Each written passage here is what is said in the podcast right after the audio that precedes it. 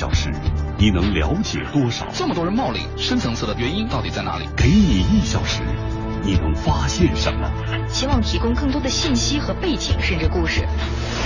对真相持续追问。我能不能安全出生？你会不会给我惹麻烦？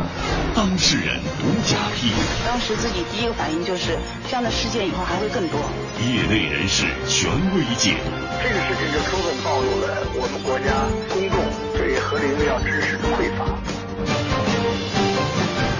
我是方亮，我是王贤，我是雨婷，尝试为您揭开事件的另一面，力求为您展示被忽视的细节，期待听到您的分析评判。北京时间二十一点，北京时间二十一点，二十一点，今日调查，央广夜新闻，理性决定深度。本来要去韩国玩的，然后稍微有点担心。最关心就是说他这个现在是传染的致病性有多大？感觉离自己比较远吧，他可能没到东三省这边。我感觉虽然能传染，但是不应该很严重吧。虽然中国医疗水平不算太好，但是中国人抗体比较强嘛。我觉得非典的时候上小学，那时候特别严重，都停课了。然后说这个也没有能够治疗的方法和药物吗，不大愿意就是为那个我觉得是比较遥远的事去改变自己的什么生活习惯，比如说勤洗手啊什么的。我本来就比较邋遢的一个人。我们国家在应对 SARS 的时候，中医发挥了很好的作用，我不是太担心。而且我们城市不是太大嘛，所以中小的内陆城市人员来往不是那么多。今天有朋友呢是正好在今天去了韩国，然后呢在朋友圈里很多人都在关心他，大家目前是在开玩笑，在说呃有没有这个隔离的必要。央广一新闻，理性决定深度。北京时间夜间的九点十分，感谢听众朋友以及微博网友继续锁定中国之声，关注我们的节目。我是方亮。今晚做客直播间两位观察员，大家熟悉的天卫和郭靖。今天晚上我们要关注莫尔斯中东呼吸综合征的最新防治情况。几天以来，中国确诊了首例输入性莫尔斯病例的消息，成为了大家关注的热门话题。这一病例实际来自韩国。而就在节目开始前大约三个小时，新华社快讯援引韩联社的报道说呢，韩国一名与首位中东呼吸综合征感染者有接触的疑似病患今天死亡，但是具体死因还在调查当中，目前还不能确定他是或者不是死于莫尔斯病毒的感染。那这也让本来就已经成为韩国社会热门话题的莫尔斯病毒传播与防治问题，可以说再度升温。我们来听中央台特约韩国记者南黎明今天傍晚发来的报道。一直到昨天晚上晚间新闻的时间，还只有十五人确诊的新非典的人数。那么截止现在呢为止，已经发展到了十八人。如果照这个速度发展下去，明天突破二十人也是可能的。目前呢，韩国有关机构已经宣布说，和患者直接和间接接触的六百八十二人现在已经进行隔离，并禁止他们出国。有关人员指出，这种状况就代表着韩国政府承认了第一时间的防疫工作实际上是失败的。目前被确诊的十八个人当中，有五个人的状态十分的不稳定，其中两个人有生命危险。而第一例患者的妻子基本上快痊愈了。呃，目前韩国医院呢，在没有针对新非典的疫苗的情况之下呢，正在使用治疗其他病毒的药物对患者进行治疗，期待着能够抗拒这个在中东地区据说是致死率为百分之四十的传染病。呃，因为新非典的传染性极高，第一例患者之后呢，那么第二例一直到第五例都是曾经医治过第一例患者的医生和护士，甚至呢还有两例是跟该患者一起住院的其他病人。因此呢，这使很多韩国人都感到十分的恐惧，生怕自己会成为某一个间接接触的这样的一个存在。目前政府呢已经宣布将动员一切的力量医治和防御这个新非典，而民众则要求媒体要提高透明度，将有关情况呢一一公开。对于疑似患者，然后到中国广州出差的那个金某人呢，那么在韩国国内对他这件事情的处理，对政府也是谴责声一片。呃，并且呢，在韩国的这个新闻节目当中也报道了，就是说有中国的很多网民表示说，如果一旦中国发现一例有这样的患者的话，那么就赖韩国。呃，像这些事情呢，在韩国已经被报道了。前方记者的报道最后谈到的这位哈说让很多中国网友不满的韩国的金姓男子，就是我们刚刚谈到的中国确诊的首例输入性的莫尔斯病例。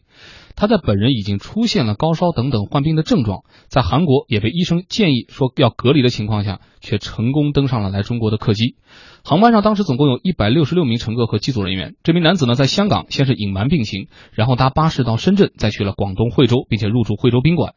五月二十七号，韩国当局接获这名男子就医的诊所报告，通报给了中国和世界卫生组织，也把他这个搭机临近座位的二十八人名单送交给了中方。随后，广东方面紧急找到他，送医院隔离治疗、采样化验，并且搜寻曾经和他密切接触的人员。到了二十九号，这名男子体检确定成阳性，这就成为中国首宗中东呼吸综合征的确诊病例。而来自广东卫计委昨晚的通报说，这名患者目前的病情较以前已经有所加重。马上来连线，今天去收治患者的惠州市中心人民医院采访的中央台记者周宇。周宇你好，主持人你好，嗯，给我们介绍一下目前这位韩国患者最新的情况怎么样？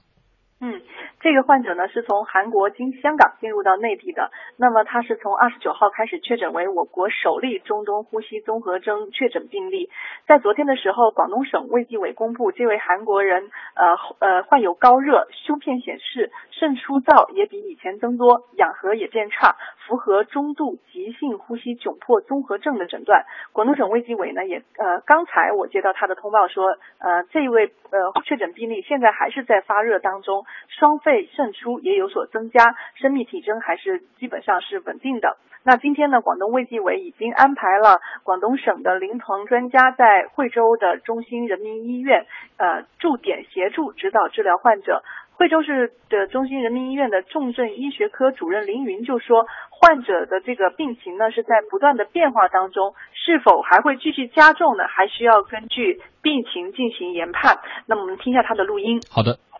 呃，针对这个方面，我们已经采取了一些相应的措施。因为说他这个呼吸功能的下降，因为这种病呢就有发展的可能性是很大的，但是也有在这个方面就往好的方面，呃，所以会不会继续加重，我们还要根据病情的研判、病情的表现才能够确定。这是一个吸氧年，这种病的检验啊，它是要一个标本的运送啊，它是有个严格的一个标准的。所以我们的有些检验呢是肯定是按标准去做的，因为他是韩国人，我们是给他提供了韩餐的一个呃，就普通饮食，但是清淡的，活动还是正常。情绪呢，他有时还是比较稳定，但是也有波动的时候，呃，因为波动的时候我们也会进行一个心理的干预，呃，有时会表现出急躁啦，有表现出呃呃焦虑啊等等这样状况都会有。嗯，周宇，那与这名患者的密切接触者现在有有没有什么最新的情况可以介绍给我们？嗯，根据广东省卫计委的通报呢，广东是一直在这个继续加强密切的接触者的搜寻和隔离的观察。通过卫生计生和公安部门等等这个部门的联动的核查呢，确认了广东省应追踪的密切接触者一共是七十七人。在昨天的时候，患者密切接触者已经追这个追踪到六十四人。今天刚刚的数据是又追踪到了三人，也就是说，截止到目前，全广东省一共追踪到的密切接触者有六十七人了。这些六十七人呢？他们现在是全部采取的这个集中的方式来隔离观察，现在暂时还没有人出现不适的状况。目前呢，还有就是当时乘坐永东巴士的乘客一共有十人还没有取得联系。嗯，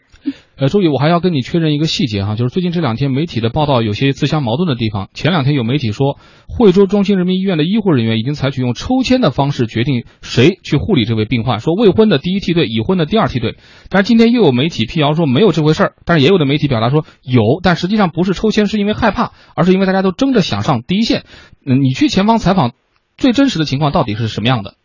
啊，对于这个问题呢，我也是马上问了大院方的这个负责人。那他这个呃，广东省呃惠州市的这个下呃中心医院的呃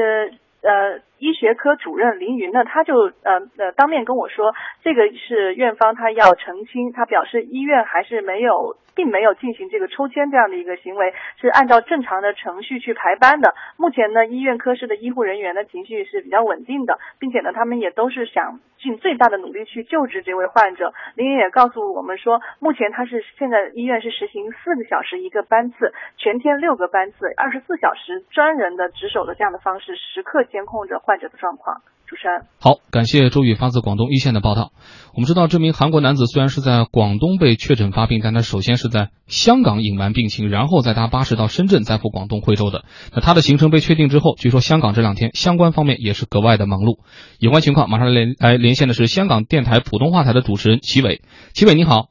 方磊你好，嗯，感谢你电话连线中国之声。今天关于这个香港在防范 MERS 病毒方面的行动和进展，有没有一些什么最新的消息可以带给我们？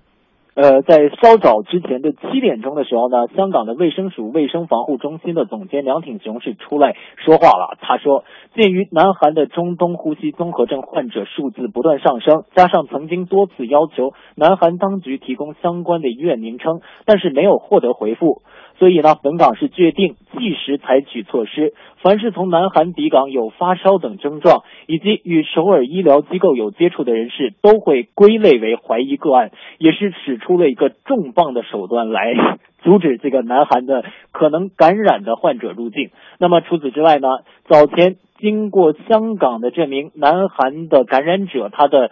十八名密切接触者呢，也继续在西贡的麦里号夫人度假村隔离，暂时是没有人出现相关病征的。现在香港的最新情况就是这样。嗯，刚才我们谈到说那名正在广东惠州接受治疗的韩国病患哈，因为他是首先入境香港，再转乘大巴进入内地的，所以关于他行程当中的密切接触者的情况，大家也很关心。这方面我们也注意到，此前有媒体报道说，曾经有两位韩国女性与他同机，并且被认定为密切接触者，必须要隔离观察，但是他们却拒绝了。最后是被香港警方在闹市区找到，并且经韩国驻港领事馆人员协助劝说才被隔离的。那这件事也让很多朋友关注，甚至是担忧。我不知道这方面的情况是不是也可以帮我们核实一下？是的，是的，在上周二的时候，这名韩国的感染者是入境了香港。那么跟他同机的呢，也有两名韩国女子。在上周五的时候，香港的卫生防护中心也是开始陆续的去寻找这一些可能的密切接触者，然后寻求把他们带到。度假村隔离的机会，但是在电话联络这两名韩国女子的时候呢，他们是拒绝了隔离的要求。但是在周五的时候，呃，在卫生防护中心的小巴开到了他们报称的住址的楼下的时候，也是发现了他们的家里也是没有人在的。所以，作为这种可能的密切接触者，他们因为这个病的潜伏期是二到十多天，所以说在他们那个时候是完全没有办法确认这两名女子是否。是不是到底有没有感染的？所以当时的防护人员也是非常的紧张，所以就立刻联系了香港驻香港的韩国领事馆，还有其他的卫生防护中心，甚至也联络了警方，要求一起帮助来寻找这两名女子。那么，终于是在周六下午的四点多的时候，上周六下午四点多的时候，在香港的闹市区铜锣湾的街上找到了这两名女子，而且当时他们两个人是没有一个人戴着口罩的。随即呢，这两名韩国女子也是被带到了度假村进行隔离的。呃，至于这个为什么他们会拒绝隔离呢？香港的食物及卫生局局长高永文在事后也是出来澄清说，并不是因为说这个可能大家臆测的某些这个可能是心理原因啊，而是因为这个在沟通上面存在着一些问题，所以导致他们可能没有完全的理解防护中心人员的意思。在经过了韩国领事馆人员的。沟通之后呢，他们两位也是接受了隔离的要求。那么现在他们也是在西贡的麦里号夫人度假村里面接受隔离的情况就是这样。好，感谢齐伟发自香港电台普通话台的最新连线报道。我们知道这名韩国人在明知自己是 MERS 密切接触者，而且已经发热，又被医生建议隔离的情况下，依然坚持出差来中国。这样的行为在中韩两国这两天其实都引发了不小的关注。中国的咱们暂时不说，您上网随便哪儿都能看得到哈。咱们来看看韩国的。韩国时报五月二十九号以此为题刊文说，韩国外交部谈对韩国 MERS 患者飞抵中国可能上升到两国外交争端的可能性。说一名外交部官员说，由于这是一个私人行为，不是故意的，这一事件将不太可能被在国家层面上提出。这名官员说，当前外交部不太可能就此事向北京正式表示遗憾或道歉。他还表示，如果中国患者以类似情况来到韩国，首尔也不会要求道歉。另外，来自香港媒体报道说，这位金姓男子的妻子接受媒体采访时解释说，她丈夫工作十分的繁忙，是在迫不得已的情况下才坚持要来中国出差的。而韩国日报昨天则呼吁，对患有重大疾病却说谎的人要加大惩处的力度。韩国中央日报则题为“韩国人将 MERS 传到中国”这篇文章说呢，松懈的韩国疾病管控部门如今威胁着中国。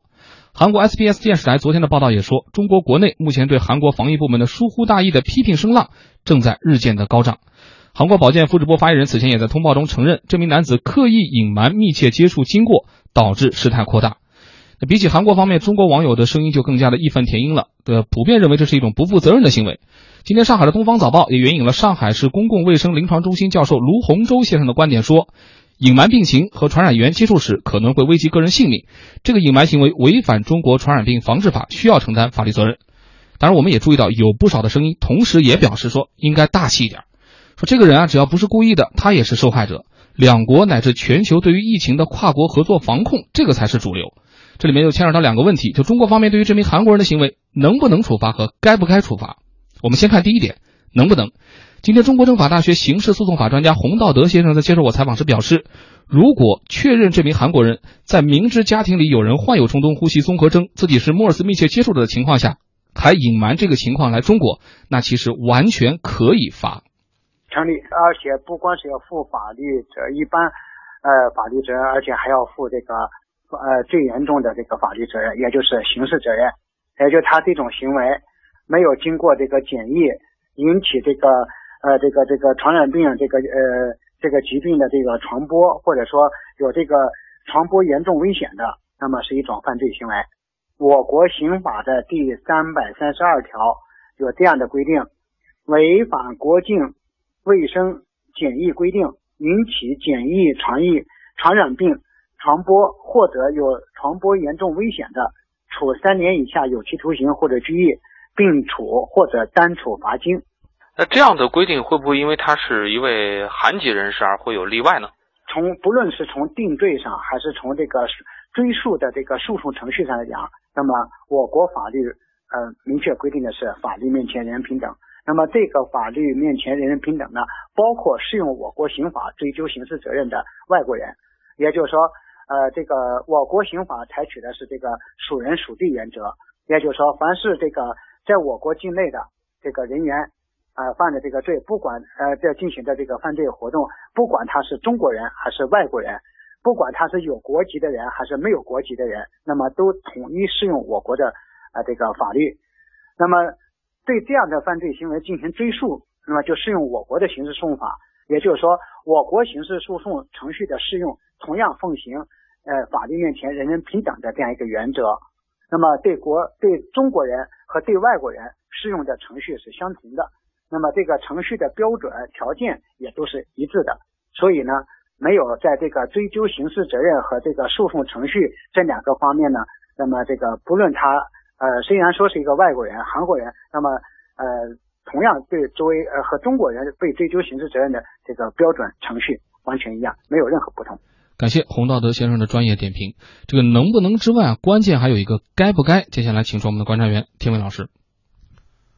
呃，这件事其实中国网民的反应我们已经看到了，这个我觉得也很自然，就是因为呃中东呼吸综合征哈，这个这个词儿反正，我念的也别扭，对别扭，反正这两天我终于终于把它绑过来了。其实大家很容易就联想到非典，哎，因为中国人经过非典那样一场这个非常严严峻的这个挑战之后，其实对这类的这个传染性疾病有非常强的那种敏感性，嗯，所以说本来中国好好的还可以这个置身事外的感觉上，如果我们封堵的比较严格的话，就可以置身事外。结果因为这么一个人明知自己染病，结果还来，一下就把我们也变成一个潜在的疫区了。那么这个大家的反应是非常自然的。呃，所以我觉得网络上的舆论谴责已经开始了，这个毫无疑问。那至于说在法律上会怎么样，刚才洪道德教授是他作为一个专家来讲的，如果说。呃，最后大家可以肯定说，法律上是可以治他罪的。那我想，中国的网民是应该是支持对他来进行法律惩罚。但是有时候这个情绪是这样哈，也是过就是随着形势在变化。嗯，比如等这件事情基本就对他的追究，一定是会等到这个整个防疫的这个这场这个流流行病情过去之后，才会进入议事日程。到那时候，也许随着这个事情完结，呃，大家也许会多一分宽容，也许就从至少从舆论上来说是。可以过去了。那至于法律上该怎么样，我觉得还是应该是严格的按照法律来做。但我觉得这个事儿呢，其实我想更多说的还是说，各就是在今天这个全球一体化的时代里边，面对这种流行病的时候，真的是是就世界各国的合作是何等的重要。对啊，你看你这个这次你看他来是说，呃，他去检查了，然后韩国的医院也建议他隔离，但是他没有隔离，然后就飞到中飞到香港，然后转到中国。可是你看最后转到内地啊，是呃转转到内地对，实际上是，但是是他检查那个医院呢，把这个事情又上报给这个韩国相关部门了，然后他们才再来追，才追到他。那就是说，实际上韩国是这个事情慢了半拍。嗯，它如果像我们国内一样的，这个事情是可以及时反应的话，那这个事情就不会发生。那我们到现在为止，我们也还不是疫区，所以我觉得这个还真是，呃，得得得得再一次的提醒各国之间一定要加强这种国际上的合作。可能在这个背景下，这个世卫组织出面，呃，把把这样一个疫情宣布为一个全世界的这样一个疫情，然后加强合作，我觉得非常重要。就像当年非典一样，嗯。这里面实际上是谈到了一个病毒传播的跨国携手合作的防控，这里面的难点到底应该怎么样克服的问题。我们也注意到，韩国保健福祉部现在已经决定说，今后将对违反配合义务的医患双方采取严厉的处罚措施，比如说医务人员不及时举报，或者病人密切接触者拒绝自行隔离，都可能被罚款，罚款最高可能到三百万韩元，约合人民币一点六八万元。央广夜新闻。理性决定深度。本来要去韩国玩的，然后稍微有点担心。最关心就是说，他这个现在是传染的致病性有多大？感觉离自己比较远吧，他可能没到东三省这边。我感觉虽然能传染，但是不应该很严重吧。虽然中国医疗水平不算太好，但是中国人抗体比较强嘛。我觉得非典的时候上小学那时候特别严重，都停课了。然后说这个也没有能够治疗的方法和药物吗，不大愿意就是为那个我觉得是比较遥远的事去改变自己的什么生活习惯，比如说勤洗手啊什么的。我本来就比较邋遢的一个人。我们国家在应对 SARS 的时候，中医发挥了很好的作用，我不是太担心。而且我们城市不是太大嘛，所以中小的内陆城市人员来往不是那么多。今天有朋友呢是正好在今天去了韩国，然后呢在朋友圈里很多人都在关心他，大家目前。是在开玩笑，在说呃有没有这个隔离的必要？央广夜新闻，理性决定深度。今晚我们关注中东呼吸综合征这几个字，念起来其实确实不太符合我们汉语表达的习惯。简单来说，MERS 的传播与防控，这种病究竟是何来历？应该怎么防范？目前在我们刚刚听到的，除了中国和韩国以外的其他地方，它的发展情况又怎么样？我们来听中央台记者张佳宁给我们做的一个搜集整理。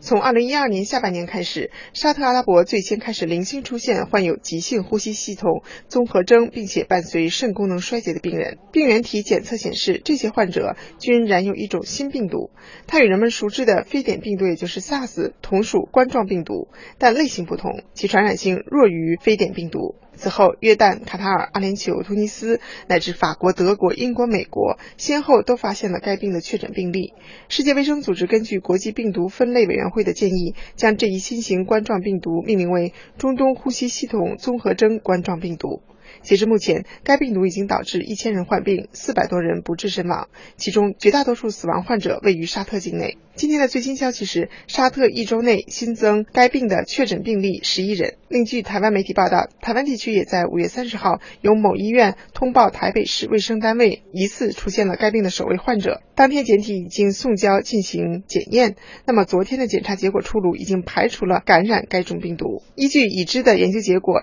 这种病毒的源头宿主。是中东地区的单峰骆驼。目前已知情况是，虽然很多感染该病毒的人并没有直接接触过骆驼，但是他们要么在患病前去过中东旅行，要么与去中东旅行的患者有过密切接触。这种新型冠状病毒已经具备有限的人传人能力，但是无法证明该病毒具有持续的人际传播能力。此外，美国和沙特研究人员报告说，中东呼吸系统综合征冠状病毒广泛存在于骆驼体内，而且已经潜伏了二十多年。针对这种新型冠状病毒，目前尚无特效药和疫苗。在个体防护方面，专家建议中东地区饲养或屠宰骆驼的人要戴上防护面罩、手套，并且穿上防护衣，勤洗手。而赴中东的旅行者要避免与患病的骆驼接触。进入骆驼棚、相关农场或市场的人要在事前事后洗手。骆驼奶要加热饮用，骆驼肉也要烹饪熟了再吃。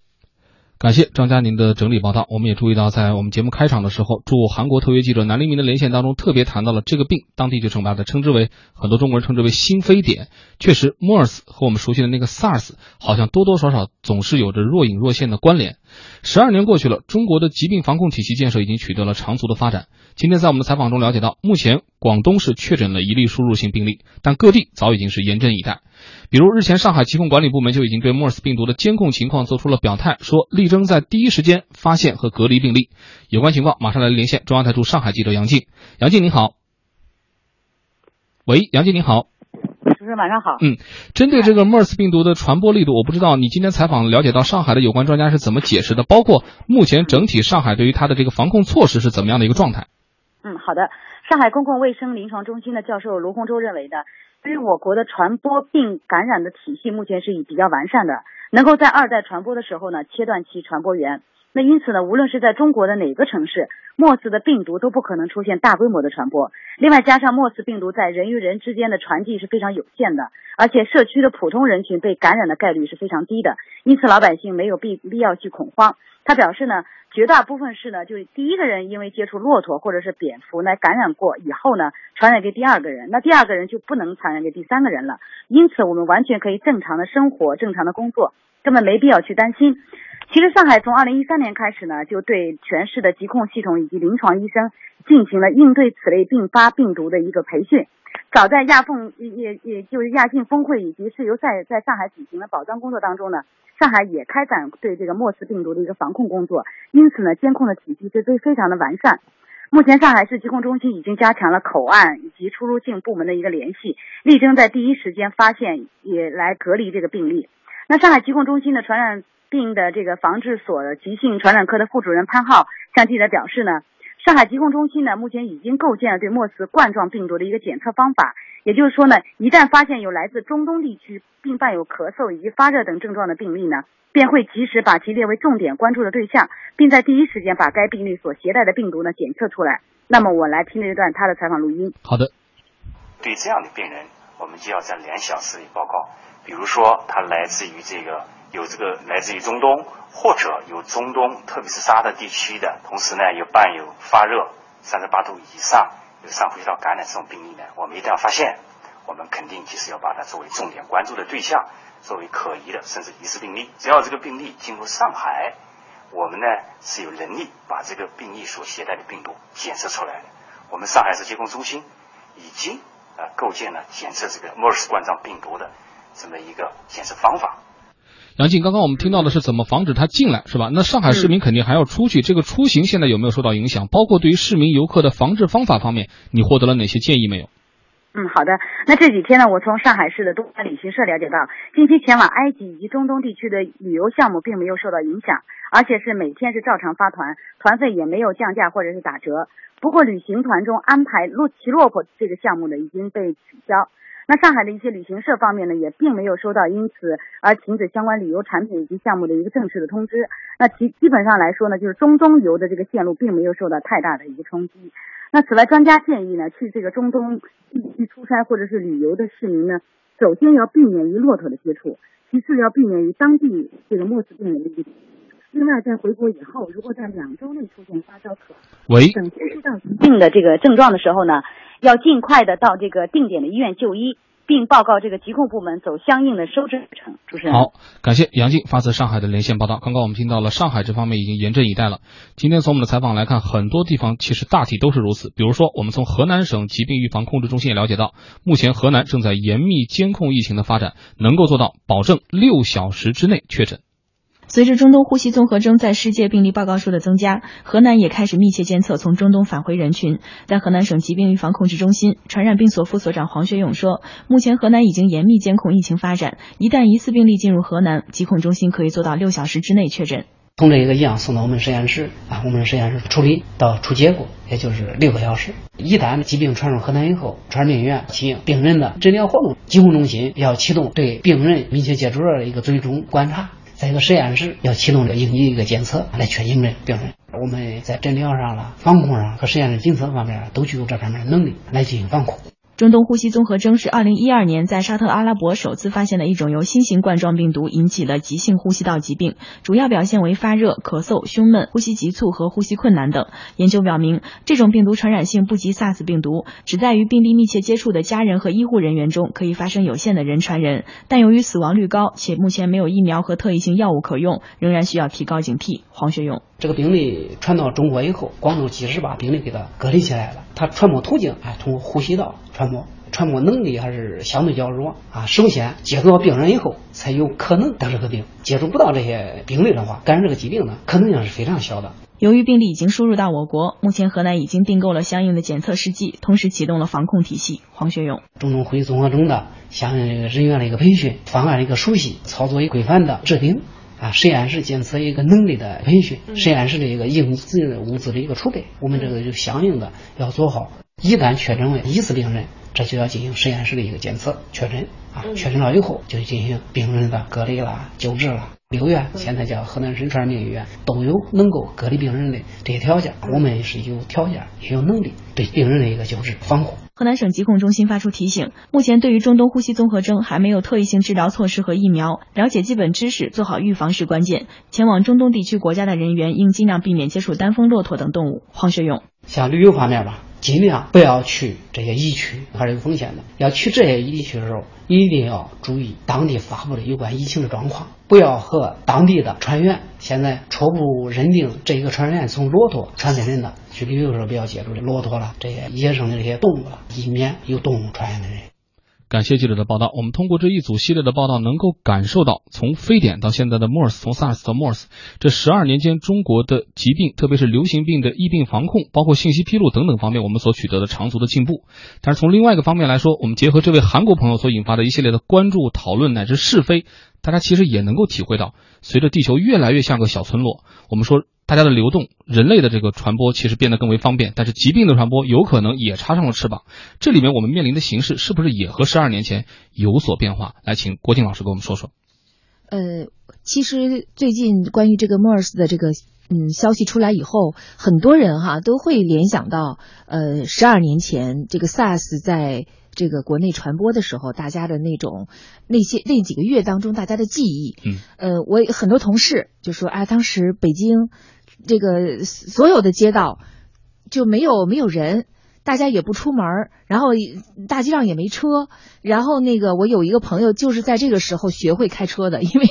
大马路上就能成练车的场地。我记得那时候我去动物园看动物，发现就我一个人，反正动物比我多，比人多啊。对。我是想说什么呢？就是说，实际上，呃，当然，我们在十二年前我们防范这个 SARS 的时候，最先开始，我们是有非常惨痛的教训的。嗯，呃，但是就是跟相对于我们现在这个，比如说这次韩国的这个入境的啊，携带携带这个病毒入境的这个这样一个传染者来讲，我觉得很明显的有一个有一个不同在哪里？当时北京人在全国各地都被大家歧视。他就北京人，你别来。然后北京人自己呢也很自觉，咱不出门，不仅不出北京，咱连自己家门都不出啊，自己自动的就就我们就不就隔离了。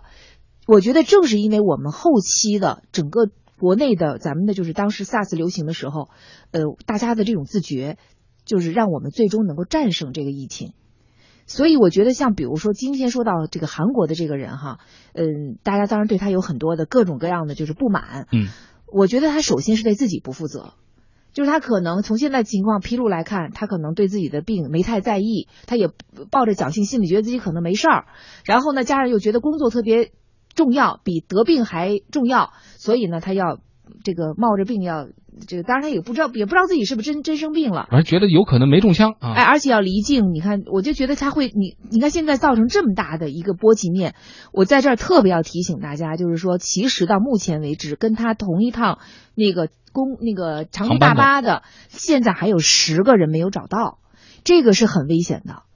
呃，当然，就是我觉得有一点，就是现在从现在情况来看，说这个 MERS 的传染，这个它叫传染烈度，嗯，其实是不如 SARS 的，它可能只到 SARS 的二十分之一。但是即便如此，我觉得这是我们并不了解的一些新的病毒，它是不是将来会变异，是不是会加强，这个可能还要有待这个研究的进一步的。它只能是疫情在发展，然后我们研究紧紧跟着，你肯定只能在它后面，就是魔高一尺，道高一丈，对吧？那么，而且现在关键问题是它还没有这个。就是疫苗特效药，对对对。然后我在这儿也特别想说什么，我刚才发现，二零零四年，大家还记不记得，曾经在这个抗击非典的时候，有非常著名的一个呃三零二医院的专家叫江素春，江素春教授在二零零四年就提醒过我们，他说要警惕国外的新发传染病传入中国。他说这个当时就是二零零四年，他就说那个时候国外现在每年的传染病新发传染病平均每年就至少是一种。一种新的传染病出现，然后现在大家的这种交流哈，国内外的交流特别多，所以在这种时候，比如说海关一定要按照有关的法律法规，对出入境的人员、动物、食品、药品要严格把关。所以我觉得这件事情呢，除了提醒我们，就比如说入境的时候，这个本人你自己对自己要负责任，对自己负责也是对别人负责。还有一个就是我们在这方面的应对呢，我觉得这这也是给我们提了一个醒啊。我最后还想跟大家说一个有用的哈，洗洗手的。这个七步，呃，教大家一个口诀，呃，说叫什么？叫内外加工大力丸儿，就是内就是手心对手心，嗯，啊外就是手心对着手掌心对另外一个手手背，嗯嗯，然后嗯大力夹就是手指两手指交叉，然后弓呢就是手就像咱们唱歌像唱美声，两个手手心抱着手心的那个这是弓，就是像像拱手礼这样的，呃大力大就是。大拇指、大拇虎口这个地方，啊，力呢，大力丸，呃，力就是那个手指尖儿也得洗，丸其实就是手腕。我就说点有用的吧。嗯，但是郭老师每次一说这个，我就特别后悔，说我们没有视频。其实简单洗一下，大家就都明白，是吧？但是这里面谈到了我们对 MERS 究竟了解多少，该怎么打赢这场仗。马上来电话连线中国疾病预防控制中心副主任冯子健先生。冯先生您好。你好，嗯，感谢您电话连线中国之声参与我们的话题讨论。上来首先想请教，就是目前整体的防疫形势究竟该如何看待？完全可控吗？呃，因为这个病例呃输入传入中国之后呢，我们发现的比较及时，呃，密切接触者的追踪呢，呃也非常到位，呃，所以应该呃这个病例呢现在也被发现之后呢很快隔离了，所以应该疫情是可可控的。嗯，我们知道现在这第一例 MERS 病例是输入性的病例，而且是当事人隐瞒情况，执意来华出差之后在中国发病的。香港呢，刚刚我们连线也确认说，也发生了与患者有密切接触的韩国游客拒绝隔离，然后被强制隔离的情况。就目前对于该如何和看待和处理这样的行为有不同的声音，我不知道您的观点是怎样的。呃，这个传染病呢，它是一个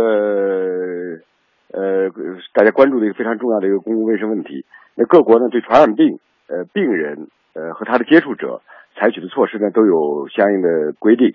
呃，不不管是规这样的规定是法律规各国的法律规定有什么不同呢？呃，有一点就是病人呢应该呃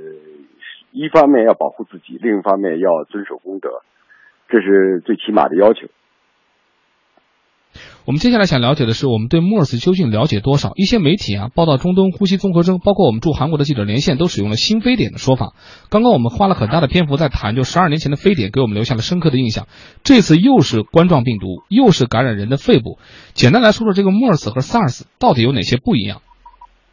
呃，它的呃不同呢，就是它的可能的呃动物宿主可能是不同的。呃，MERS 的那个 SARS 的动动物宿主呢，呃，有怀疑是跟呃蝙蝠跟这个呃果子狸等等这样野生动物有关系，呃，然后传到人人类。那么现在 MERS 呢是在中东呢，主要怀疑它跟这个当地的骆驼，就是那种单峰骆驼是它的动物宿主，呃，然后导致人的感染是最主要的一个感染的来源。呃，另外一个呢，就是现在的 MERS 呢跟 SARS 不同，SARS 从动物这个病毒传到人以后，就在人群中呢持续传开了。呃，MERS 呢目前呢还是这样的一个状态，就是呃动物到人，然后这个人呢引起小规模爆发，然后它就这个传播终止，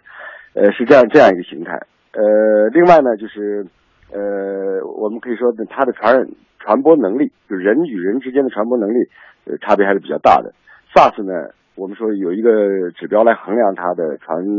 传播能力，人际传播能力就是那个基本传播系数，它是大概三左右。呃，MERS 呢现在没有那么强，它的就这个相应的这个指数呢，就是就是人传人的基本传播能力的这样一个指数呢，大概零点六左右，这是国外是做的研究。那我是不是可以简单理解为，就是 SARS 的传染的烈度是它的五倍？呃，这差不多吧，可以这样说。嗯。如果这个一旦这个 R 就我们说这个基本传播指数大于一的时候，它就意味着这个病毒呢，它能够持续的在人群中传播，啊，那么它小于一是零点九嘛，它就不具备持续的在人群中传播的这样能力。嗯，我们知道非典最后似乎也不是靠疫苗打败的。那现在根据公开报道，这个 MERS 的有效防控和疫苗研发也还没有取得突破性进展。就有人在问说，这是冠状病毒的共性吗？对付这种病毒，可以提醒公众注意哪些？呃，SARS 我们把它把这个传播阻断，呃，也可以说我们消灭了这个疾病。它的主要措施就是对病人的隔离，就对传染源的隔离，这是我们取得那个 SARS 防控胜利的。呃，最关键的措施，那 MERS 呢也是类似的，就是避免，呃，就是及时发现病人，呃，然后及时对病人进行隔离，那么就可以做好院医院的感染的防护，就可以有效的阻断它的传播。嗯，呃，最后想请教一个问题，这个问题可能不是那么学术哈，就是我们很多朋友在念这个中东呼吸综合征的时候，很多朋友都觉得比较别扭，他为什么要用这个长征的征，而不是我们一般习惯说病症的症？啊，这是我们医学上的一个。呃，标准的用法，这是表示一组疾病的症候，它的症候的疾病的症状群、临床表现群，啊，它叫叫叫叫综合征。嗯嗯，这是一个标准的医学的用医学术语。简单难理解，是不是可以理解为就是这种病毒可能引发一系列的比较相似的症状，是这个意思吗？对对对，好，一组相似的症状。嗯。感谢中国疾病预防控制中心副主任冯子健先生电话连线中国之声，给我们提供专业的观点。回到我们的节目当中来，刚刚最后说到的这个综合征和综合症的区别，看上去可能只是一个科普上面的差别，但实际上背后代表的是我们这医学研究的这个严谨的程度。就这方面而言，其实我们今天谈了很多是社会学意义上，包括管控这方面。医学研究可能刚刚郭老师谈到了一点，就是道高一尺，魔高一丈，这个事情是循环去发展的。看人类的历史，其实就是不断的去战胜一个又一个新冒出来的这个病毒的历史。但在这方面，我们除了期待，其实我们自己每一个人还可以做点什么。再请出我们的两位观察员，田文老师。刚才这位专家讲，其实那个当时咱们战胜 SARS 呢，主要是靠的隔离。嗯，其实这个听起来呢，好像我们确实战胜了一个疾病，但是你一想的这个事儿时，你发现其实不是我们战战胜了一个疾病，是我们躲过了一场疾病，就是等于是我们对这个 SARS 病毒，其实终究还是没有什么办法，我们没有能力把它杀死。呃，就是只能是说我们让更少的人去传染到它。那这次这莫所谓莫尔斯哈，好像说是传染呃率比它要要低，但是实际上这个致致死率可能有比 SARS 要高。那实际上就是这种病毒，刚才我就那谁，就是咱们也谈到，就是这个都是冠状病毒。呃，又又好像挺接近哈，一个 SARS，一个 MERS，他们之间有什么关系？可能就是我据我简单的了解，就是实际上这个病毒是在不断的变异之中。可能随着过去可能呃，在我们的科技没有这么发达的时候，可能有时候一场疾病来了，然后又走了，我们其实不知道怎么了，不知道发生了什么，然后就这个事儿就过去了啊。现在呢，我们知道发生了什么。我们找到了那个病原体，然后发现是这个东西现在危害我们。但是找到它了，你会发现它在不断的变异，可能我们的药物跟研究药物的速度跟不上它变异的速度，所以我们拿它也没有特别有效的办法。所以我觉得这些就是科技在和我们遇到的各种各样的挑战在不断的竞争。呃，那么在一方面，我们要寄希望于科学家能够尽快的发明出好的药来，能治能呃抵御世界上所有的病毒。啊，甚至包括新的。另一方面，就是当我们没有还没有这个办法的时候，我们就做好隔离。像韩国那那那那位做的事情，就大家不要做啊。吸取一点这个经验和教训，这是最起码的。呃，看到我们的微博互动平台有朋友说，卫生部门应当普及一下有关 MERS 的防控知识，可以通过各种媒体进行发布。还有一位朋友讲到了一个细节哈，他说的具体地名我就不念了，因为还没有经过核实。但他谈到广东曾经有个地方禽流感期间，因为鸡的价格暴跌。说当地有很多市民冒着不怕流感的精神，就买了好多鸡回家养，觉得反正能熬过去，我我囤一囤我就发财了。他特意点了那个地方的名字，我们未经确证的话呢，我们不念了。但是这样一个细节其实谈到了另外一点，就是当每一次碰到这种情况的时候，很多朋友觉得这可能也是一个机会啊，可以投机啊，或者在这个过程当中，就像刚才我们谈到的这个韩国朋友的这个心态一样，就是我可以侥幸啊，这过程当中也许我挣钱或者什么比我的健康来的更为重要啊。这一点是不是请郭老师最后这点时间还可以给我们多谈一谈？呃，我就是觉得，首先，呃，你要要求别人对，就是对所有人都特别负责任，这个特别难。嗯，呃，但是首先，我觉得要对自己负责。呃，这个当这种可能这个疫情啊，我觉得这个韩国的这个人，他可能他就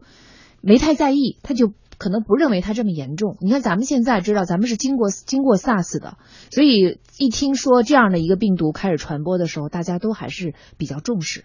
所以我觉得不仅仅，其实不仅仅是这种面对这种传染病的疫情，包括很多它涉及到，比如说你会波及到其他人，你你会影响到其他人。我觉得这种时候真的是就是宁可信其有，不可信其无，因为要不然的话会给这个社会带来特别大的这个这个负担和代价。你看咱们现在一下子得撒开了网，到处去找跟他接触过的这七十七个人，得费多大劲，得花出多少社会成本。嗯，所以我觉得从这个角度说，呃，比如说刚才其实连线的时候，